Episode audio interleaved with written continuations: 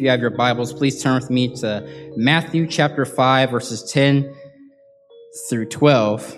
I know we read it already in the uh, responsive reading. Let me just read my portion, portion again. It says, Blessed are those who have been persecuted for the sake of righteousness, for theirs is the kingdom of heaven. Blessed are you when people insult you and persecute you and falsely say all kinds of evil against you because of me. Rejoice and be glad, for your reward in heaven is great. For in the same way they persecuted the prophets who were before you. Let's pray. Lord, thank you for um, your word. Uh, thank you for the greatest sermon that you preached, the Beatitudes, Lord. It's about declarations of um, how we are blessed, Lord. So help us to not just listen to these words, but help us to live these words out, Lord. And it's only by your Spirit. And I just pray that there'll be listeners here whether saved or not saved, that they'll be impacted by it. And for those who are not saved, may today be the day of salvation for them. In Jesus' name, amen. What comes to mind when you hear the word blessing or prosperity? Is it a huge house, mansion, all these cars, expensive clothes? Is it, you know, des- you know, designer clothes and shoes and living in the hills? Well, according to how, you know, typically how the world thinks of what a blessed life or pros- prosperous life is, that's what it is, right? But Jesus has a very radical view of what it means to live a blessed life. And we've been seeing this already in the Beatitudes, but this one in particular is pretty uh, strange, is it? It's kind of hard for us to really accept it, right? This last Beatitude, some say this is not one Beatitude, but two. Are there eight or, eight or nine? That's up to you because it says blessed two times um, in verse 10 and 11. But regardless, Jesus is emphasizing how blessed a Christian is when they are persecuted. Wow, this comes as like a surprise, right? Because the other Beatitudes, it makes sense. It makes sense. Like, yeah, if I'm pure, if I'm a peacemaker, if I'm gentle, if I'm merciful, you know, I, yeah, I can see how that uh, believer could be blessed. You know, I can see how like, oh, if I understand my spiritual poverty, if I, if I mourn over my sin, I understand how, yeah, that, that makes sense. I'm blessed. But when he says, blessed are those who have been persecuted, what? Wait, hold on for a minute. How in the world am I blessed if I'm persecuted? Hmm. Yes, according to Jesus, you're blessed. You're prosperous. You're rich. You have divine favor if you're persecuted. Today, I will be preaching to you the prosperity gospel. In fact, the Beatitudes, if you think about it, that's the real prosperity gospel right here. Okay, I should have called this sermon the prosperity gospel, but you guys probably would have been tripping and stuff. I shouldn't play like that, right? But the title for this sermon is Prosperity in Persecution. Hmm, weird title. I hope it'll make sense to you once the sermon is over. I'll be sharing with you four ways persecution brings blessing in a believer's life. My goal is to encourage you believers when you face persecution, when you f- face opposition, when you're ostracized, when you're harassed, when you're bullied for your faith, Jesus says, you're blessed. For those here who are not saved, who are not Christian, I'm going to give you a real, uh, like the, a real view of what it is when you're a Christian, what you'll face. And some of you are probably thinking that this isn't a Christmas message. Yes, it is. Because who's speaking? The gift himself, Jesus Christ. See, he was born, we know that he was born of a virgin, but he also gave us instruction on how we are to live and how we are to live a blessed life, right? And we, today we will hear how we are to view being persecuted for believing in him. First blessing, persecution proves a believer's salvation. Verse 10, blessed are those who have been persecuted for the sake of righteousness, for theirs is the kingdom of heaven. Jesus says persecution results to blessing divine favor, God's goodness. Persecution, it, the word literally means to be chased away, driven out. The early church, that was, that's what was happening to them literally. They were driven out of their homes. They were dragged down on the streets. That's what the early church experienced. And the word persecute, it can mean to oppress, to ostracize, to harass, to assault, to exclude, to bully, to hate. These are words we're more familiar with, right? And then persecuted for what? For the sake of righteousness. This is talking about living according to the word of God. Righteousness, it, this could also mean like, you know, what Jesus was talking about previously in the Beatitudes, right?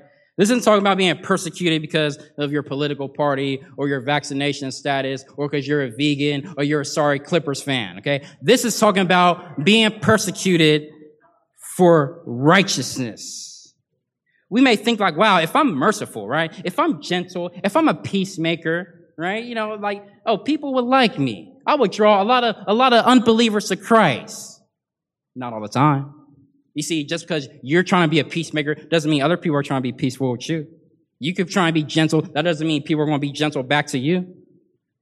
And Jesus does say in Matthew 5 verse 13 to 16 that we are to be salt and we are to be lights in the world so that people will glorify our Father who is in heaven. That's interesting how he says that right after Jesus talks about persecution. He's saying, hey, sometimes you might get persecuted. Sometimes people will come, get converted. That's the Holy Spirit's job, right? And why does Jesus say we are to be blessed?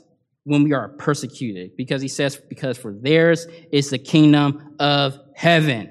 In other words, they possess eternal life. They will reign with Christ in the eternal kingdom. That's what the persecuted get.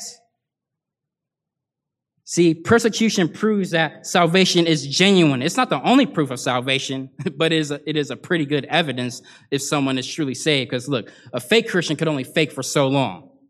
Jesus knew this in the parable of soils. He talks about how there will be those who receive the word of God with joy. You know, they're on fire. They have a zeal when they first get saved in a way, right? But when affliction comes, when persecution comes, when hard times come, oh, they fall away. It's the same thing. He also says this when, oh, there will be those who receive the word of God with joy and zeal and fire and stuff. But oh, when the pleasures of the world come, oh, when the fame come, oh, if I live this way, I get all the clout, I get all the rich, I get all the comfort. Oh, they fall away. See, a real Christian will surrender to Christ in any circumstance. See, we don't hear this on the news too much because Satan is the God of this age. He's probably the God of media.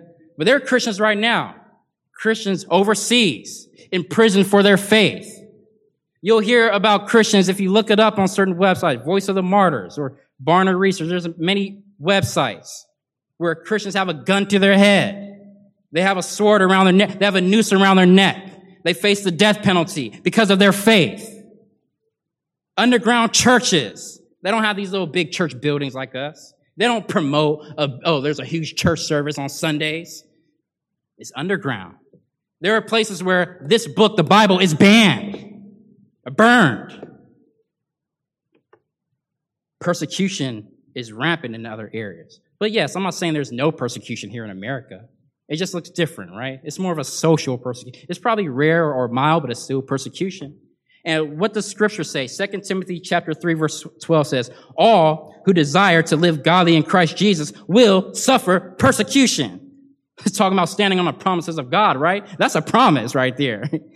If you're a Christian, if you're living godly, you will suffer persecution. Not saying that you'll go to jail for your faith, not saying you'll die for your faith, but you're going to have some opposition.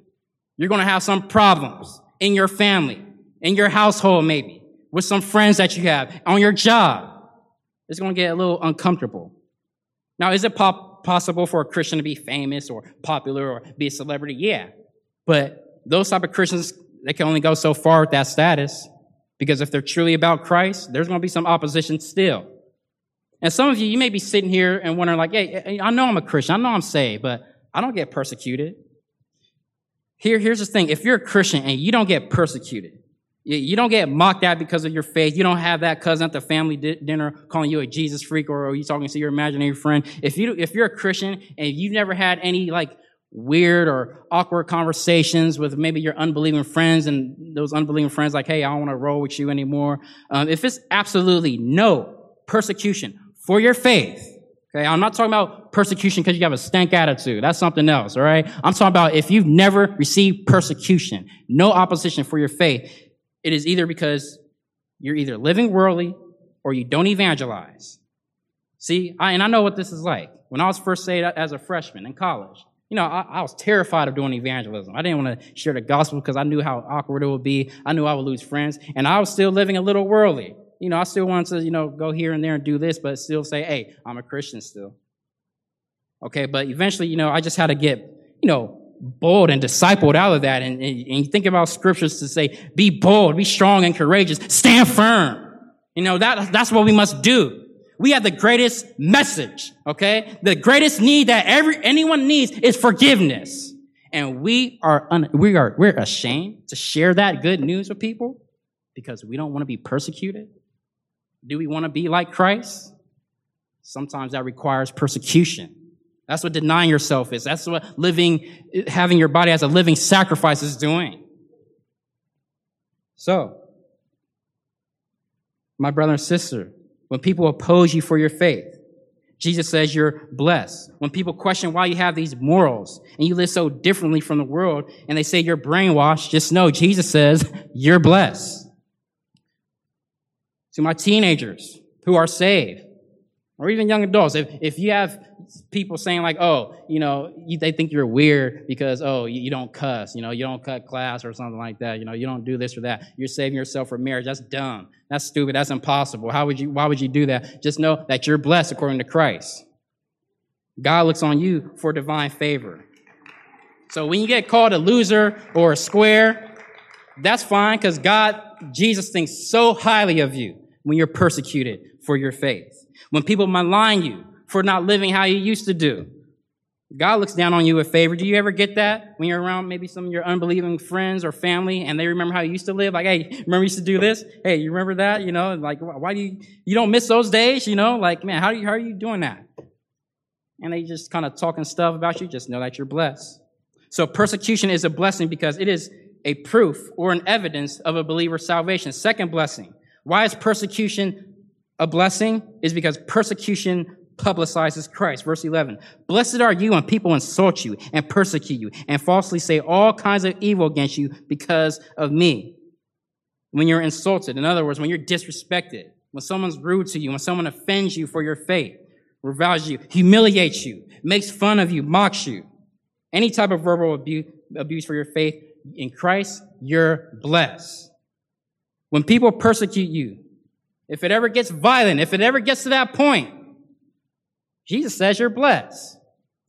When people say, when falsely, when people falsely say all kinds of evil against you because of Christ, when you are falsely accused, keyword falsely.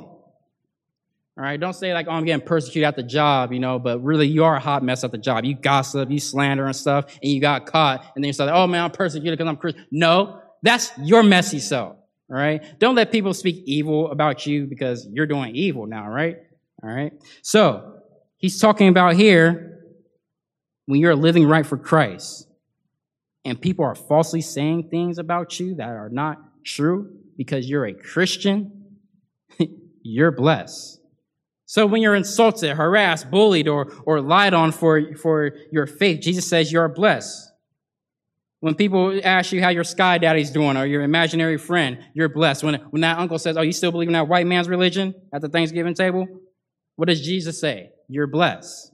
When you're a college student and you, you gotta sit in that science class and the, the science teacher is talking about evolution and he's making jokes and saying Christianity is nonsense and you gotta sit there and take it, you're blessed. When people make fun of you because you, you believe this literally, you believe that the, the, the world was created in six days. There's a talking snake. Jonah got swallowed up by a big fish. There's a global flood. There's only two genders, marriages between one man and one woman.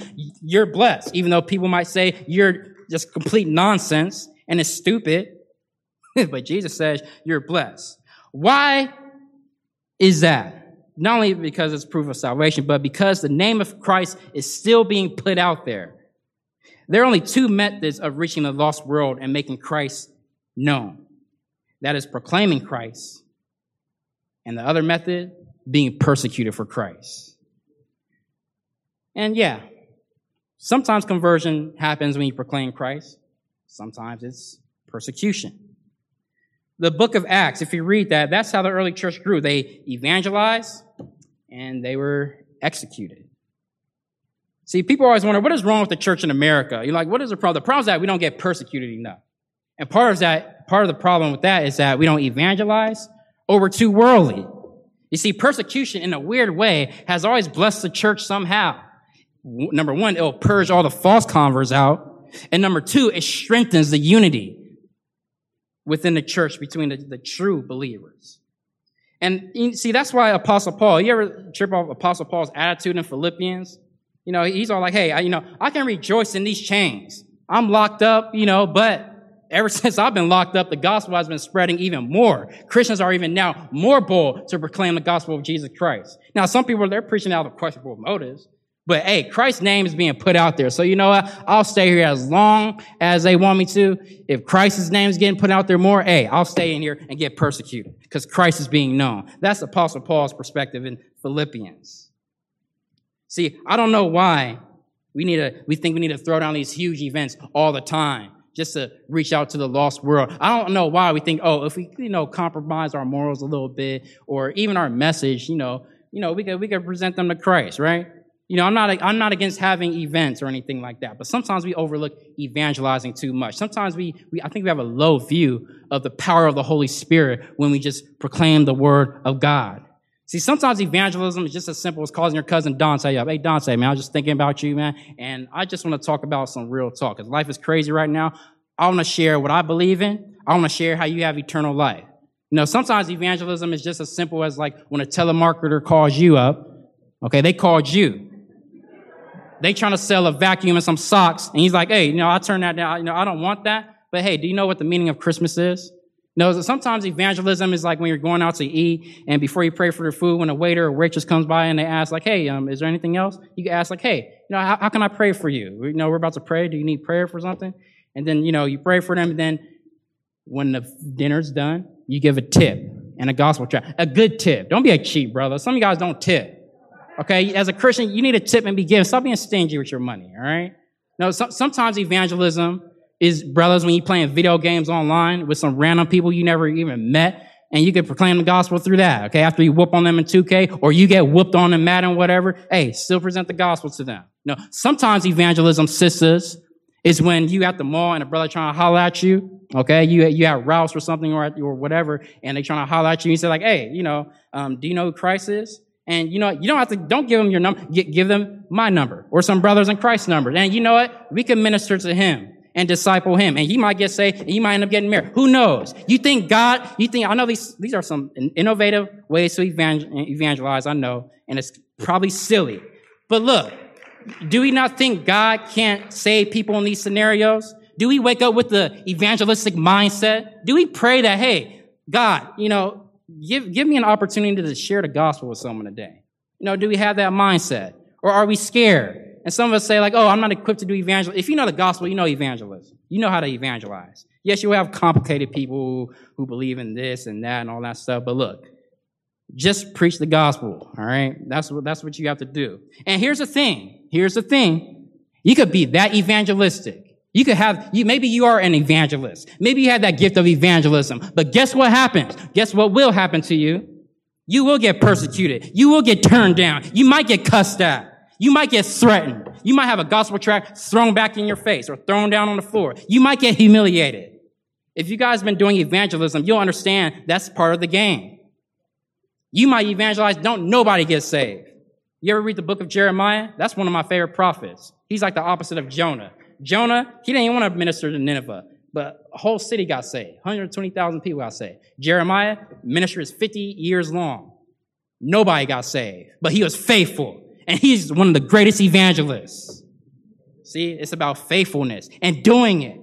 But here's the encouragement when it comes to evangelism. Jesus says, I am with you always, even to the end of this age. This is an overlooked part of the Great Commission. Whether you're persecuted or not, when you share the gospel, Jesus is with you. Here's another encouragement. Jesus says, if the world hates you, you know that it has hated me before it hated you. If you're of the world, the world will love its own. But because you are not of the world, but I chose you out of the world because of this, the world hates you. Fellowshipping with Christ, suffering with and in Christ, part of that comes with the world hating you. Here's another encouragement. Christ says he will build his church, and the gates of Hades, death, the blood of martyrs, persecution will not overpower it. He says this in Matthew 16, before the church even existed. It's so amazing to read back in the early church when, when persecution was rampant in the book of Acts, right? But still, the church grew. This is still going on, on today. See, in the Western world, where people, it seems like, are falling off in Europe and, and here in this country, you know, where persecution is rare or mild, people are just falling away from the church, right? But that's not the case in other countries. You see parts in the Middle East or parts of Africa Christianity is actually growing. In fact, in, according to a Huffington Post article from 2014, it is predicted that China may become the world's most Christian nation by 2025, despite the heavy persecution. You see, you could be sent to jail, sent to prison for following Christ in China. Yes, you may get persecuted for proclaiming Christ, but Christ is with you. And Christ is publicized, promoted, and exalted through you being persecuted. So, this week, who are you going to call? Ghostbusters? No. Who are you going to call this week to evangelize? This is your homework. Don't, don't come run, away from the sermon talk about, oh, it is a good sermon, but it was unpractical. No, that's the big criticism that we get all the time. It's not practical. Well, here's the homework right here, okay? Minister the gospel to someone. Evangelize. You could do it. You could do it the weird ways I shared it. All right. But remember, be prepared for persecution. Be prepared for opposition. But regardless, persecution is a blessing because it publicizes Christ. Third blessing, persecution promises an eternal reward. Verse 12, Jesus says, rejoice and be glad for your reward in heaven is great. Wow. Now this is probably like the top five hardest commandments to follow in the Bible, right? See, Jesus, he doesn't just say, oh, take persecution. Expect persecution. He says, rejoice and be glad. Leap for joy. wow. See, I don't, I don't desire persecution. I don't desire no trials, no suffering, or nothing. You know what I'm saying? I don't pray for that. I had a seminary friend. He said, "Oh, I'm praying for trials to come in my way so I could grow in the faith." You know what I'm saying? It's like okay. And a trial did come his way, like a few weeks later. Uh, I'm not going to explain what the trial was, but I told him, "Hey, don't be praying that on me." Okay? It's obvious God answers your prayers. You could pray for me if I get a better job, get a wife, something, you know, but don't pray for me to get a trial come my way. All right? But here's the thing: if you're a Christian, right? If you're living godly in Christ Jesus, don't worry, persecution will follow you. Okay, it'll find you. Trials will come. You know what I'm saying? Like hardships will come, you know. But, you know, usually when we have, you know, people do praise reports, Bible studies, you know, we don't say like, oh, you know, I want to praise God because I got cussed at, you know, when I gave a, stranger a gospel tract, or no one comes to Bible study with a praise report saying like, oh man, I want to praise God. I'm just so joyful because, you know, um, I, I, lost a friend because I shared the gospel with him and he, he don't want to be cool with me anymore. You know, he just cut me off. But praise God. You know, people don't do that, right? We usually praise God because, oh, we, we got a new job, got promoted, you know, finished school, you know, whatever, right? So this is interesting. You know, it, it reminds me of what James talks about, right? In chapter one, consider it joy you experience various trials, right? Here it's talking specifically too about persecution. To the early church, they found joy in being disgraced and ashamed for and humiliated for the sake of Christ. Over and over again, the, the apostles proclaim the gospel and then they get persecuted. And yet they still have joy. They get, they, they go to one city, they get kicked out, they have joy in the Holy Spirit. Over and over again, okay? This is like a cycle when you read the book of Acts. But in between that cycle, what's happening? The church is growing. All right. The church is growing. Their numbers kept getting added. They saw the big picture of how Christ is still being publicized, but they also knew of their eternal rewards, which is why Apostle Paul was able to say to press on, press on, don't give up. The apostles knew that this world is not our home. Okay. This isn't the home of a Christian. We don't live our best life now. I know we say that just to be funny and just like, oh, we're having a great time and this is fun, but this really isn't our best life now. All right. This is the worst life for a Christian. If you're not Christian, this is your best life, right? But we are strangers. We're aliens. See, we have a temporary citizenship here in America. We have an, an eternal citizenship in heaven. So that is why Jesus is trying to emphasize to us here by telling us to rejoice and be glad for your reward in heaven is great. And I know it is vague on what the reward will be exactly. Jesus says it is great, or it could be really translated as a lot, many, a large sum, plenty. Okay, the word in the original has the idea of a large quantity. We know that, that the quality is going to be good because it's an eternal reward. It's heavenly. It's something beyond this, anything this world can offer. In Revelation, the church of Smyrna, Stephen Neal preached on this in Revelation chapter 2, verse 8 through 11. Smyrna was a church that was being persecuted. And Jesus told this church that, yeah, you guys are going to go through more tribulation. I know your tribulation. I know your, your poverty too, but you're spiritually rich. And this is a poor church too, but they were spiritually rich. And Jesus want, wanted them to endure and be faithful until death. And he will give them the crown of life. See, the crown of life, which indicates eternal life. That's just one reward we know we'll get. when we go through persecution. Whether you're, you're a Christian that experience extreme persecution or life persecution, we all get the crown of life. See, persecution is a blessing because it promises us an eternal reward. See, as Christians, we're not to be like masochists where we desire pain or like we enjoy pain or we shouldn't be like, oh man, let's go get persecuted. Let's go get beat up. Let's go get, you know, cussed at. You know, that's not how we're to view persecution, but we are to understand its benefits when we experience persecution. So that's what Christ is saying. Fourth blessing. Persecution prolong, prolongs a spiritual legacy. Let's read the second part of verse 12. For in the same way they persecuted the prophets who were before you. Jesus shares that when we face persecution, we receive the same treatment as the prophets of old. You get persecuted for your faith, you're in good company. Think about the prophets in the Old Testament Isaiah, Ezekiel, Jeremiah, Daniel, Hosea, Elijah. These prophets have all been persecuted, you know, different degrees, of course. But this is an, to be an encouragement to us. Similar to what the writer of Hebrews talks about in chapter 11, right? The hall of faith, you know, legends of the faith, the Old Testament heroes, right? Abraham, Moses, David, Rahab, Gideon, etc. are listed. And you know, the writer of Hebrews in that chapter, he talks about how some of them were saved from trials, right? They were rewarded and escaped trouble and gained victories, but he also talks about how many were tortured, mocked, scourged, imprisoned and changed, stoned, sawn in half, slain with the sword wandered in sheepskins and goatskins, were destitute, afflicted, tormented, wandered in deserts, mountains, and dens and caves. They all die, but God has something better for them. And then in chapter, chapter 12, the writer talks about how we have a cloud of witnesses. So we can endure this race. We're the cloud of witnesses, the testimonies of the martyrs. You get persecuted, you're in good company. You ever watch a Hall of Fame ceremony? on TV, whether it's the NFL Hall of Fame or the Rock and Roll Hall of Fame, or you ever see go go to Hollywood, they have the uh, Walk of Fame of all the pop icons, or you go to the Staples Center, right? You guys are Lakers fans, right? And you see the all-time greats; their jerseys are, are, are hung up. Who, who, do you see? Jerry West, maybe Elgin Baylor, Baylor, Kareem Abdul-Jabbar, Magic Johnson, Shaquille O'Neal, Kobe Bryant. We, we might see LeBron James up there, right? He, he's prolonging that legacy. He won them a championship in 2020, right? You call that a championship? That doesn't count as a championship. That bubble, no, it wasn't. Okay? But here's the idea. When we are persecuted for speaking the truth, when we share the gospel and we get persecuted, whether verbally, whether physically, whether socially, whether financially, when we are ostracized, our jerseys are risen up with the saints. We're in that same category. Who raises them up? God does. You see, the world may despise how we live and hate the message we preach, but Christ approves it. And to be patient and endure suffering like the prophets, we count them as blessed, don't we? All the apostles of Christ were persecuted. All of them died for their faith, except John, but he pretty much suffered to the point of death.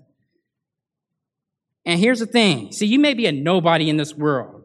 You might be treated like nothing in this world. But you may be an icon in heaven in the eyes of God because you've been persecuted for your faith. See, you might ne- never reach celebrity status. You might not have 50,000 followers on Facebook or Instagram, whatever.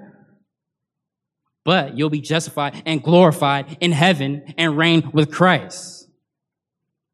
See, be willing to be unpopular, Christian, be willing to have enemies. Be willing to be seen as the bad guy in this world. See, a lot of us young people, we might struggle with that. We want the followers. We want the clout. We want the fame. We want to be a Christian celebrity. But that shouldn't be your priority. The greatest achievement, accomplishments, or words of affirmation that any Christian should desire is when Jesus says, well done, good and faithful slave. That's what we should desire. Not all this other worldly things that we want. So when you're persecuted, remember you're in good company. You're prolonging a spiritual dynasty.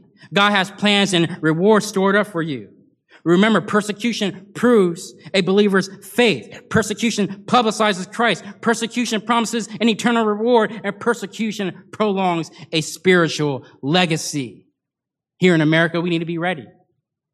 We never know how crazy things will get. In today's age, when being biblical, when being a Christian, you have to understand that you won't be politically correct. You have to understand that the message we proclaim and live is offensive. Telling people they're a sinner and deserve hell will get you canceled. Saying Jesus is the only way to salvation to the world, that's hate speech. Standing up for righteousness will bring opposition. There may be a time in our lifetime where this book gets banned or parts of it gets canceled out and, and revised. There may be a time where it'll be illegal to have a church service like this. There may be a time where we won't have buildings like this. There may be a time in our lifetime where we might get sent to prison. I know these are heavy and extreme forms of persecution I am talking about. But if we cannot handle the persecution we currently get, what makes you think we'll be able to handle, handle the more oppressive forms? You might be here today and you're not a Christian and you're thinking to yourself, why in the world would I want to be a Christian? You know, you telling me that I would get ostracized. You telling me like I will lose family and friends. I mean, my spouse isn't a Christian. My kids aren't Christian. How, how would that work out? You know, um, maybe your job is on the line. Maybe your life is on the line. I don't know. Here's what Jesus says. This is God in the flesh talking right here. He says, the one who has found his life will lose it, and the one who has lost his life on my account will find it. See, being a Christian has its cost. And we are called to make disciples. You can't hide your Christianity. It's a public faith. It's not private. See, the Christian life isn't comfortable. It's, it's adventurous. It's not in tune with the world. It's radical. So you have to ask yourself, do you want an easy life or you want a God honoring one? And some of us are Christians here and we want the easy life. I know sometimes I do. You know, I want the little white picket fence and the kids running in the middle of the street where I don't have to worry about crime and stuff, living in the hills and, you know, just even simple life in the suburbs and the hills and all that stuff. But for a lot of us, God doesn't call us to live that life. See, we can have these little dreams, we can have these goals, we can have a vision board, but what if none of that stuff happens to you? Then what? Are you going to, are you going to be like what Jesus talks about in the parable of the soils? Oh, I want the pleasures of the world. I don't want to live this life anymore. See, honoring God is tough. See, you can't be a coward. You can't be weak if you're a Christian. You gotta be a soldier. You gotta know how to take wounds and still press on. You ever see the Rocky movies? What's up with Rocky? He got his beyond whoop. Yeah, he won most of them. He had black eyes, busted open and all that stuff. That's how it is with when we're a Christian spiritually. It's grimy. It's not comfortable. And a lot of us are too comfortable. And a lot of us prioritize and idolize being comfortable. In order for you, my friend, if you're not saved, in order for you to receive salvation, you turn from your wicked ways. We all have wicked ways. We've all sinned. We've all broken God's law. In order for you to receive salvation, in order for you to have an eternally blessed, prosperous life, in order for you to receive divine favor, you have to turn away from your sins and believe in Jesus Christ. God in the flesh. He lived a perfect life none of us could live, and he rose on the third day. And if you believe in that, that's how you're justified. If you live for that, you're declared innocent in the eyes of God. And yes, your life will change. But here's the thing. God has your back. God is all powerful. He has your back. You might lose family and friends. Guess what? You'll have new family and friends. You have a spiritual family. Yes, I'll be honest. They'll get on your nerves just like any other family and friends sometimes. That's part of it, right? But the, spiritual relation is so much stronger than blood. It is. All right. And, and I love my family, you know? And here's the thing. You'll have a, a new life. You have a new life. You'll have a better life. And although it'll be tough, although it'll be hard, the reward is worth it. And that's what it means to have, have, set your minds on things above and not below. See, that's what Christmas is about. See, see, you could wear an ugly sweater, you could decorate a tree, you could give gifts and receive gifts. But guess what? If you don't have Christ, that's still not Christmas. You celebrating something else. All you're doing is wearing pajamas, having milk and cookies, and listening to Mariah Carey. Okay? But that's not Christmas. See, Christmas is about Christ. So you have to decide for yourself. What's your life going to be about? Is it going to be about something else or someone else? Or is it going to be about Christ? And will you eternal, will, will you inherit eternal life? That's your decision. Let's pray. Lord, thank you for this time, Lord. Um, I know it's tough to hear a message like this, the reality that we all must face as Christians, receiving persecution. But God, thank you that you give us this encouragement, seeing the blessings of being persecuted, how it's evidence of our salvation. It um, promotes your Son, Jesus Christ. It also promises us an eternal reward. And it puts us in good company with the prophets of old, prolonging a spiritual legacy. So, God, help us to be bold. Help us to stand firm. Help us to be strong in our faith. It's not coward out. And Lord, forgive us for denying you at times. I know, like myself, there are times where I was like Peter and kind of denied you in a way because I was scared and I was afraid and I didn't want to be bold and courageous and you know tell people I'm a Christian and tell people about your son Jesus Christ. Sometimes I wasn't like the song we sang, Tell It on the Mountain." Sometimes I wasn't like that. And some people here probably you know struggle with boldness and being strong and facing persecution and struggle with you know moving on because they're so attached to some of the family and friends that they once had, but now they don't have anymore because of their faith. But God, thank you that you're a God of all comfort. Thank you for your mercy. And we also want to pray for our missionaries who are out in the mission field, who probably experience persecution that we can't even fathom. We pray for the Choys in Fiji Islands. We pray for the Destins in Haiti.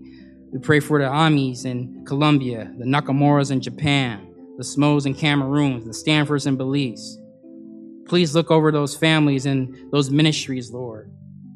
Protect them from the evil one. When they have persecution, may you protect them and look after them. And even our local missionaries, the Galpins and the Wallaces, Lord.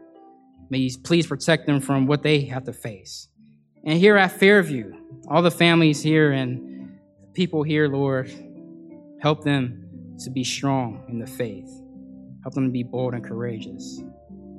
And help us to remember that when we are persecuted for our faith, that you look down on us with favor and that we are blessed. The Beatitudes is what it's like to live prosperous.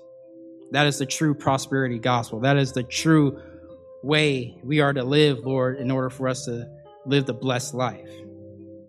The blessed life, where it's not guaranteed for us to live luxurious and to have it all and be comfortable and be famous and just be the man or be the woman. But sometimes, Lord, you called many of us to be nobodies to the world. You called us to be disciples for you. Sometimes that requires suffering. So, Lord, thank you for your word. I just pray that those who are unbelievers here will believe the gospel today. In Jesus' name, amen.